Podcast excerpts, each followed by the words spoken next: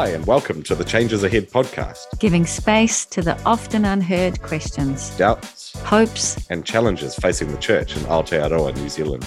I'm Stephen. And I'm Kathy, and we invite you to join us as we imagine the changes ahead.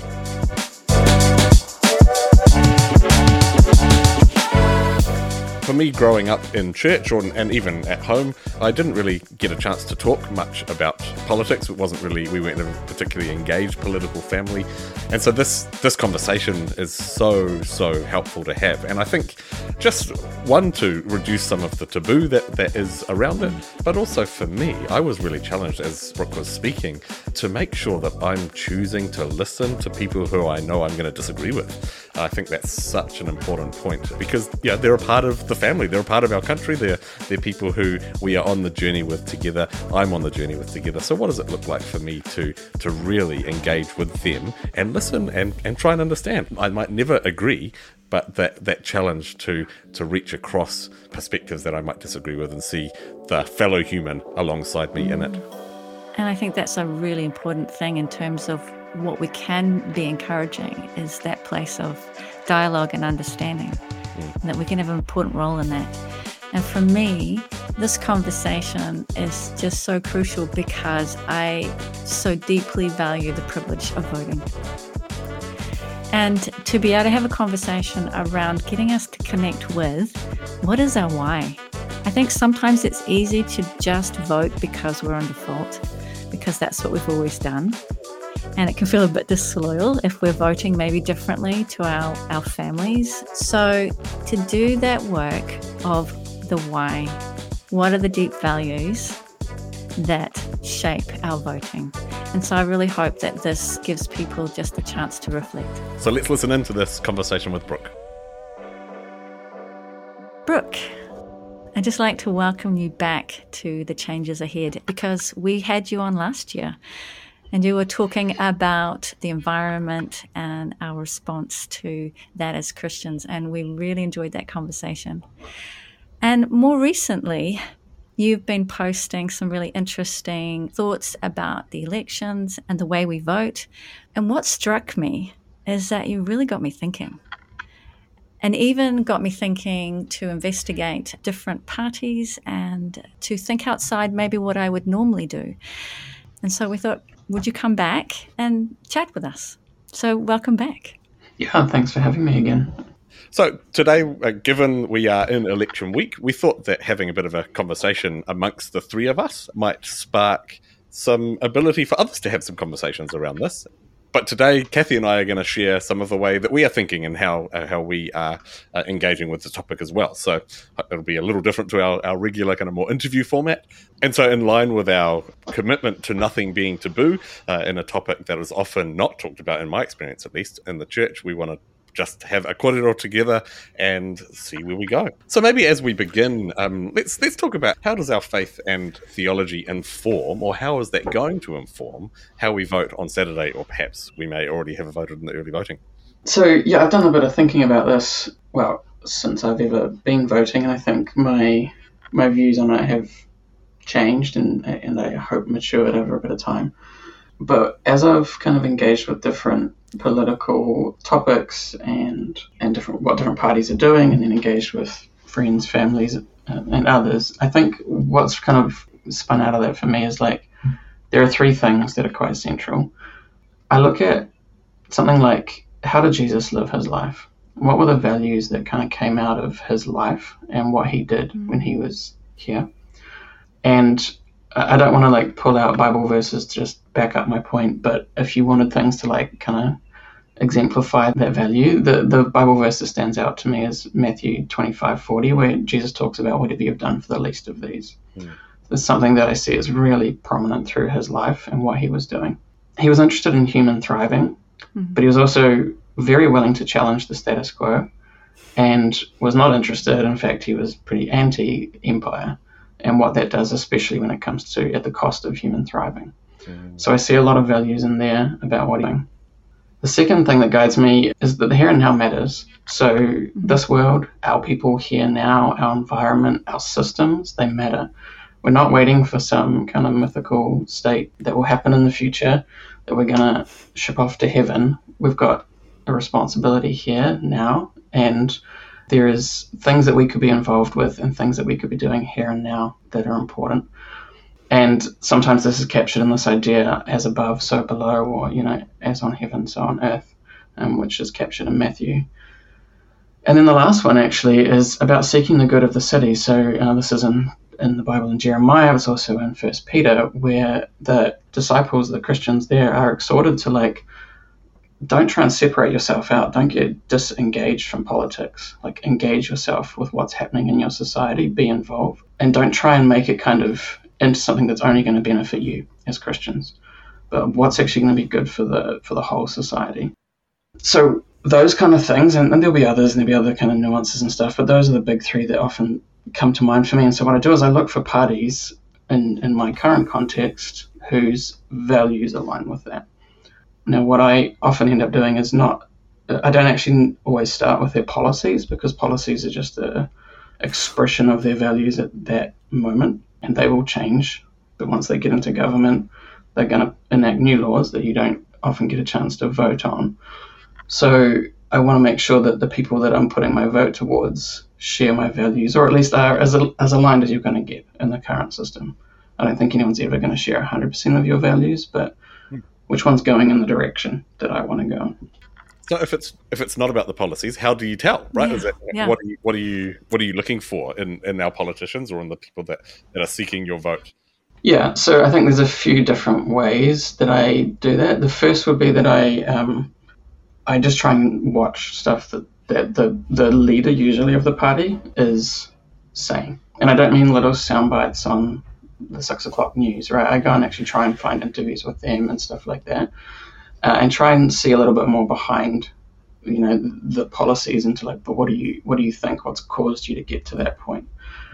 And you can usually do this in lots of ways, following them on social channels or just digging stuff up on YouTube or wherever you're going to find things. So just trying to find out the human behind the policies a bit and what's actually what makes them tick then I guess there's stuff that you can figure out just based on their party views, manifesto, affiliations, and kind of where they sit on a political compass, right? So I don't just mean a left right spectrum, but like what are their views on economy? What are their views on your, your political compass can obviously go in lots of different ways, but you know, your social conservatism or your authoritarian, libertarian, all those kind of things. And if you don't know where you sit on those, like as a person, there's plenty of online tests and things that you can do to kind of help you figure out where you sit on that and where your values kind of sit. One of the things that I've really appreciated about your book is that you do this extra work because, you know, sometimes I've gone in and I've gone, oh, I just come out more confused.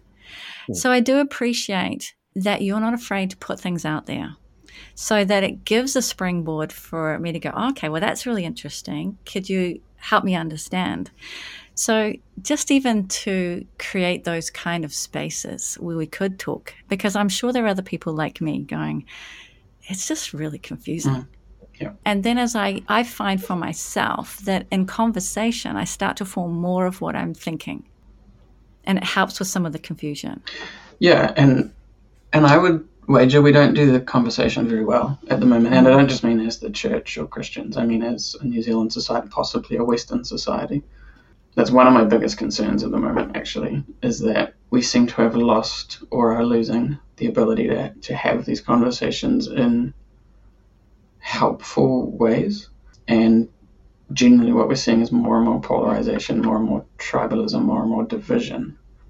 And, you've already mentioned my, my previous chat with you guys about climate change, right? Like if we just use that as one issue, it's not an issue we're going to solve by someone repealing something every three years because they don't like the direction things are going, right? Like we, we have to work together and we have to find a way to to solve some of these big problems as a human species. It doesn't matter what color you put on your voting ballot. So that's actually why I'm one of the reasons I'm really interested in kind of civic education and civic engagement because half of one society isn't going to really be able to solve this the, the problems mm. that we have coming up.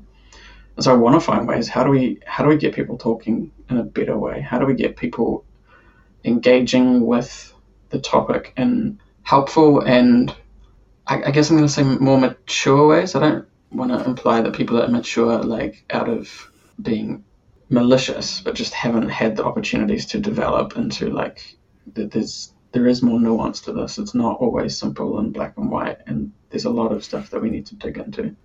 And just want to pick up on that word nuance. I think that's the thing that we're not very good at. You know, as a culture um, and society, we would much rather, and I understand this because it takes less work and it's it's less harder if we could have the quick mm-hmm. fixes. Mm-hmm. Yeah. But what I've seen in history and what I've seen in my own life, real change doesn't come easy. It doesn't come without a lot of discomfort and it will be painful. And I think even to start to have the conversations around, well, if it's not quick fixes, how are we going to learn how to sit in spaces that are going to be harder? And that is going to mean we're going to have to look at how we do community together because I think the only way to be able to sit in those kind of spaces is we have to really look at how we live together. We're going to need each other so much more. And therefore, I, I simply cannot do this as an individual. Mm. I think that's the biggest kind of myth that we've unfortunately brought into is what I can solve as an individual. Yeah. yeah. And I think that's for, for me with this yeah, this election cycle, I've been really challenged in how I see people who might think differently to me, who might vote differently to me. And because it's really easy, yeah, if we're talking about nuance, right? Like it's really mm. easy to just paint those people with a, a, brush of whatever it might be that is anti the brush that I'm painting with. But what that does, as as you've kind of talked about, Brook, is is it just puts us at opposite ends of of this divide rather than enables relationship. And. I think mm. yeah, some of the people who are, are close to me who think very different to me uh, you know, politically, and we, we can have some incredibly robust conversations where we express our maybe even frustration at times with the, uh, the other perspective. But yet, because there is this deep relationship to begin with, those awkward, uncomfortable conversations, which I don't think I've ever come to a resolution in those conversations. But I think I've got to know more about that person and I've got to understand mm. more. And that brings us closer. Mm. And so that's, I think that's, that's one of the, the values that I'm trying to live out. And I, to be honest, I don't do it well a lot of the time, especially in this, this time of, of, of, of elections where I go, oh, this side is, is going to be not the side that I vote for. And so I, I don't want to engage. But actually, the challenge to me that has regularly come up for me is how do I make sure that I see the human behind a vote? Mm. Yeah, and that's something that on whatever the topic is, it doesn't have to be political, right? It could be any topic where there's disagreement, like you've, you've mentioned again already. That's such a for me, it's been a real challenge to kind of to, to stop othering hmm. people mm. as, as I seek to vote in alignment with my values, but also acknowledge that that's what everybody is doing. Yeah and, and I don't want to uh, imply that I'm a paragon of virtue in this space either. Um, definitely something that I'm still growing in, but but I can also attest to the value of going out for a coffee with someone or sitting down for a beer and and actually talking some stuff through, and seeing that person behind the view and hearing more nuance than you might hear through other mediums of kind of communication but even more than just seeing the human learning things, right, and being like, oh, mm. okay, I didn't realize that, you know, and that that now changes my perspective on these things. Mm. I have to figure out what do I do with that information? Do I like do I dig in deeper? Do I reject it? Do I assimilate it? Those kind of things. So, yeah, definitely, definitely important. I think one thing that I've learned this election cycle is I've started to become less frustrated with people voting according to their values, uh, like and, and voting different to me, and more frustrated with the way that we go about engaging like with this whole space. So it doesn't actually matter what the topic is, whether you're talking about the economy or the environment and how you're going to vote blue, red, green, purple, whatever. it's more about have you done your homework, right? Or have you listened to a 6 p.m. news soundbite and you're now going to be like, cool, I'm, I'm done, right? Because I heard this little snippet. And I would love to see more people engaging with the data and the evidence and digging into the policy and listening to what experts from across the spectrum are saying about it and really kind of actually grappling with it. Yeah, I have found it a bit tricky when talking with people and they're kind of like, well, that's just what I think, and I'm moving on. And I'm like, okay, well, I don't even know how to have, go beyond this now in the conversation because I can present you graphs and whatever, but you don't care. Like it doesn't really matter. You've kind of made up your mind based on something that it's a bit hard to discuss. Like it's hard to dig into. So.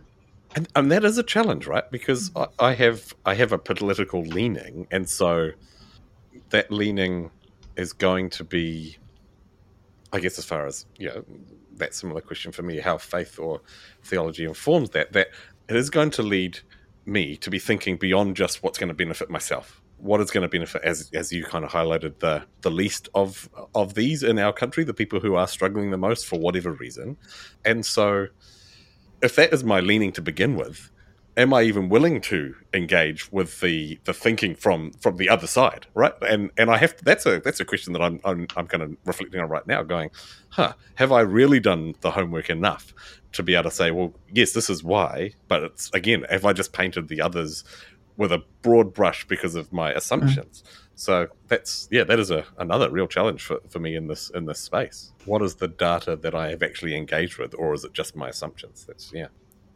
What about you, Kathy? How, how does how does your faith inform the way you are voting? Well, there's a number of things that you guys have already talked about, but one of the really important ones is I really don't take for granted that I can vote as a woman. That's hmm. huge for me. And I'm so proud of our history yeah. that we were the first country. But I'm also disappointed, to be honest, that it's not taught more in our schools. I have talked to young people who don't even know who Kate Sheppard is. Well. And that really saddens me. Like, really? Unless it's talked about in our families, people don't don't realize that. And so that for me, yeah, saddens me. Mm when there are so many women around the world who do not have this privilege. Mm. So, first of all, that I don't take that for granted, and I'm so grateful that I have a voice. So I hope, yeah, that our listeners really do take that seriously too. Mm. I think the other thing for me is my faith informs me that I am part of a collective. Mm. And I do want to vote in a way that benefits more. And and that's a really tricky one because some policies will benefit some, and that means some will miss out. Mm. And you're having to weigh up that difficult choice of we can't catch everybody. And so I suppose that's part of the conversation. And so even for me, I'm reflecting on that there is one party that I'll benefit more from as an individual, but another party will actually benefit more. So I'm making a choice to go, I want to choose the more. Hmm. Because I want to live in a world that more people have access to what I call just the basics. And just as an example, I was listening to the 2020 program on Sunday and they were talking about funerals. And I didn't realize that one of the, the stats they've got is that at least 30% of New Zealanders do not have just the basic reserves to be able to put a funeral on for their families. And I, I don't know, but as a, as a Christian, that saddens me. Mm. So I want to live in a society that that's more just. Mm. So that influ- that influences my voting. And and like what you said, Brook, so that's that real concern for the least, for those who just do not have equal mm. access. Mm. I'm really concerned about that. And I'm also deeply concerned about the environment. I want somewhere for my my grandchildren. I want them to have somewhere to grow up and that yeah, that we haven't we haven't destroyed that there's a place for them. We've got an earth for them to live on. And that's what you said in, in the podcast last year. Mm. Yeah, so I, I'm really shaped by those things. Mm. But I know that again, it's nuanced and there are no quick fixes. And I think we need to have more conversations around are we prepared for the hard work mm. to create change? Yeah. What, what do you think? Yeah, I think I think there's a lot of issues that we have specifically in New Zealand. I'm sure there are others that are that are global as well, but that may require people who are at least historically in a more privileged position to vote against their interests for the sake of like their grandchildren and tamariki that are coming. And it's not even necessarily of any fault of their own. you could probably get into a big discussion about their political views and how that's shaped society, but it's happened. And many of them were just uh, taken along for the ride of the zeitgeist of the time.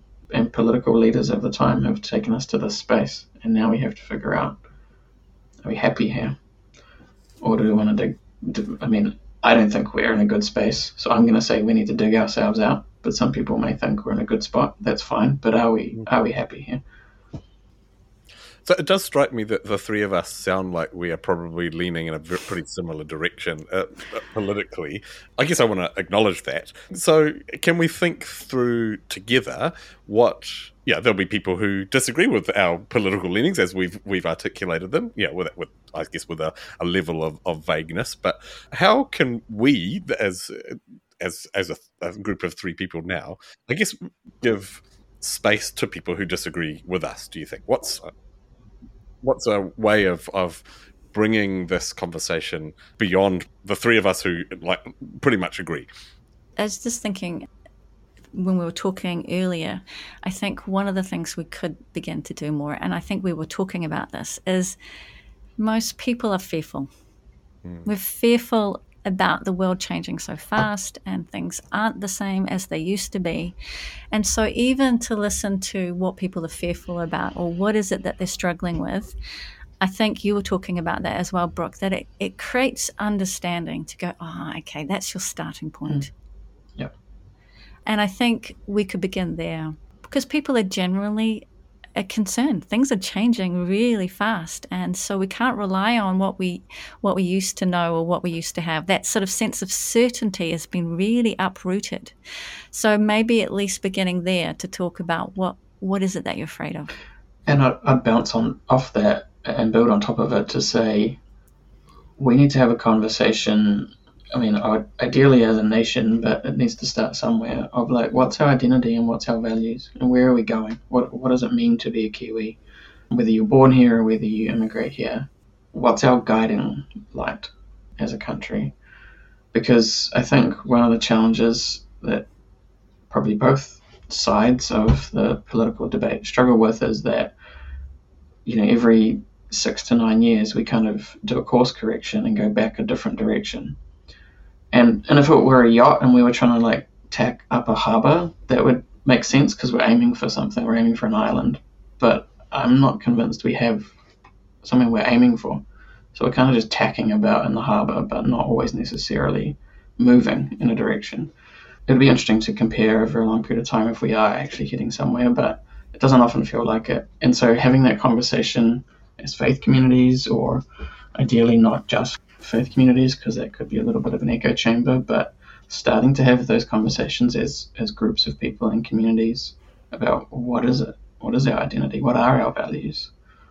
Because then you can start saying, okay, well, if our value is fairness, let's say it's been historically one that's been quite um, prominent for Kiwis, although maybe that's changing. What does that then look like?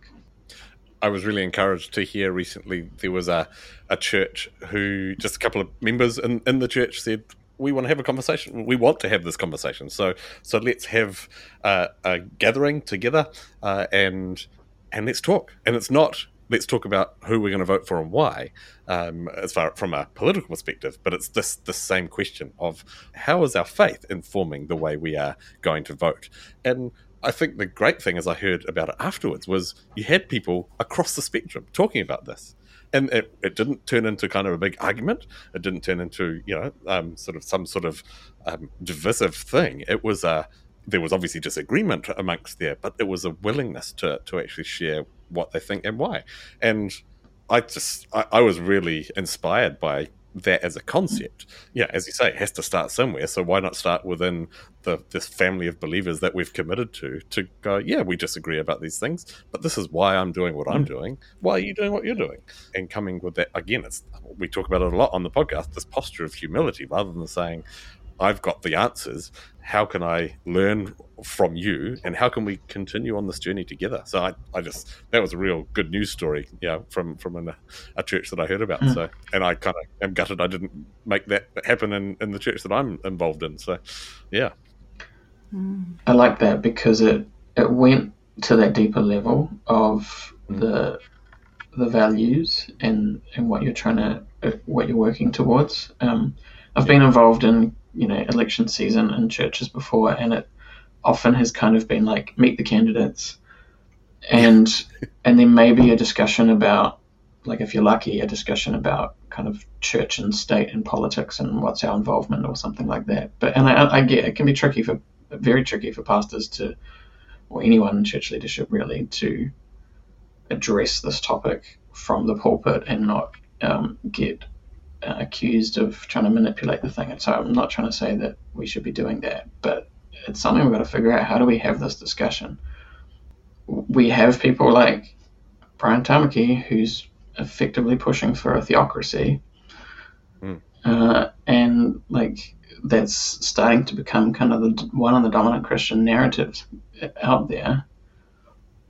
I don't think we all think like that. So how do we how do we get involved in that conversation, but in a that posture of humility? I think is a really important thing to figure out. Mm. Mm. One of my questions I want to put to the, uh, the two of you is and I hear this a lot, and I'm sure you're hearing it. People are concerned that they're going to have a wasted mm. vote mm. or um, that their vote doesn't count. Mm. So, in our uh, everyday interactions, if we were come across people saying that, what can we say to them if they're concerned about their, their vote being wasted? Well, have you got? I've got a lot of thoughts on this. I think there's two things that I would probably highlight, and I literally got a text message from my sister this morning asking me this exact question. So this is this is fresh in my mind. The first is that, and this is a little bit like kind of a, a cliche, but no vote is a wasted vote if it aligns with your values, right? And you got involved in the democratic process. I struggle with all the regularly published polls that happen over the last three months because I think that they unduly influence the election. And if I wonder what would happen if people just voted for what best aligned with their values and didn't try to play the game, basically, of um, strategic voting, tactical voting, that kind of stuff. We would see, I think we'd see a very different makeup of the end result because you are voting blind, but that's intentional. Blind to what others are doing, not blind to that, that party or their, their policies but this the thing that I've I guess recently uncovered, which I don't like, this just goes to where we need to teach more about this in schools and stuff, is that there's a cumulative effect of you know the the funding that's allocated to political parties to be used in public campaigns and stuff is in part based on how they polled in the previous election. So if you have a particular party that you want to see that really aligns with your values, but right now they're not polling, you know, at that five percent threshold or whatever, you can choose to not vote for them and put your vote somewhere else because you think, well, they're not going to get in, so it's a waste. Or you can choose to play the long game and say, there's work here to be done this election, and by increasing their final result next election, they stand a better chance of having more funding, more airtime, more awareness given to them. So you could choose any kind, especially the minor parties. Obviously, Labour, National, not as influenced by that anymore. But in the minor party space, you definitely have people who are not getting the airtime or the the features that you will see because they just didn't poll and they've cut the threshold. They've got to set a threshold somewhere, right, for those kind of minor party debates and whether they do like a policy comparison. Like I, I keep seeing these. Here's how the major parties talk about climate change, and it's like, okay, but you've got five, and there there are like eight or nine parties that actually do have policies on this. Why are we not hearing about those? And it's just because the threshold has been set at a certain place. So I would encourage people to find the party that aligns with their values and play the long game. That's that's helpful for me because to be honest, I don't really think about the the long game. You know, I think about what's going to happen on Saturday. So yeah, it's that's a really helpful tip, and and even just that little piece of data that is new to me. That yeah, that the funding that is allocated is based on the previous election. Yeah, that's that's a really helpful way of of kind of encouraging people to engage more in this process. And and then I'd probably add to that, which is it doesn't stop on Saturday, right? Like if there's a party that is going to the same destination or towards the same destination that you are in terms of value alignment, which is a nice metaphor I think about that it's not a it's not a marriage, it's like public transport. You don't have to be stuck with them forever. You're just trying to get a bus, you know, closer to the city. If you have a party that's going in that direction and you are playing the long game, it's not every three years that you engage with that, right? There's mm. it's what are you doing with your sphere of influence in between. And I'm not necessarily talking about like proselytizing and trying to like convert people to your cause per se, but it's about having these conversations that we've we've been discussing, right? And and bringing in those other perspectives, whether they're from other parties or just from other places. But yeah, making people aware of that. So you're saying we don't just stop thinking about this, so that once we vote, that's it. We don't have to think about it for another three years. Yep. You're actually encouraging us in the long game to keep on having these conversations. And I would think, too, then by the time we get to the next election, we will be more prepared. Maybe we would have, have more more to bring to the table because we've done some more work to think think things through. Yeah. Mm. Because it is quite hard, to be honest, to try and now at the last minute go, oh, what do I think? Mm. Yeah. It definitely requires homework and there are things you can do to help with that. Like you don't have to have a degree in political science and read every single policy and it's like 98 page PDF or anything. There are plenty of groups out there on all shades and colors of the spectrum who will do policy anal- analysis and they have experts and they have people that you can then read their views on it. And that is a helpful way to scaffold yourself in terms of, okay, here's what some other people are thinking and then go, actually, I want to dig into that part a bit more though, because I'm not super sure I either agree with them or okay, that's interesting. Let's let's go read that for myself. But I'd love to see more people just involved between elections in let's call it the, the political world. I don't mean running for parliament or anything, but I, I just mean being involved in these conversations because the discourse is shaped over a long period of time and and we end up in a state that then parties will capitalize on for good, for bad, depends on your views, to, to take stuff, something to a new space and to enact policy. So, and a lot, uh, that's massively shaped by by public opinion and, and by public discussion, and that's us, right? We are that public. So, what are we doing about it? So we're coming to the end, and this has been a great conversation. So thanks, Brook. But what I think you're describing is uh, fits with this great phrase that I love called our critical yeast. And you're talking about the the belief that what we do um, has the power to bring about change one seed at a time. And and if there's enough of us to constantly having that public discourse that's how real change happens. And when it does happen, it becomes critical mass. So you're encouraging us not to just put this on the back burner. Be a part of real change in our spheres of influence, that we can be yeast. And isn't that really what Jesus called us to be? To be yeast, to, to permeate, and to believe that that does bring about change. So thank you for, for this conversation as we are wrapping up, just one final word. You know, early voting is open, and obviously election day is Saturday. So, so get out there and everyone use the voice that you have. It won't be wasted, uh, and let's engage ourselves in our democratic process in New Zealand because so many people around the world don't have that opportunity. So, get out there and vote. And if you know of people who can't get to a polling station, help them. Awesome. Thanks, Brook. Cool. Yeah, thanks for having me. It's been great.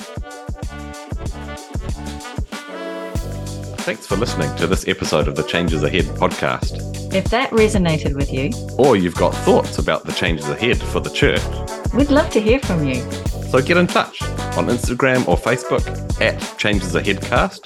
Or email us at the Changes Ahead Podcast at gmail.com. See you next time.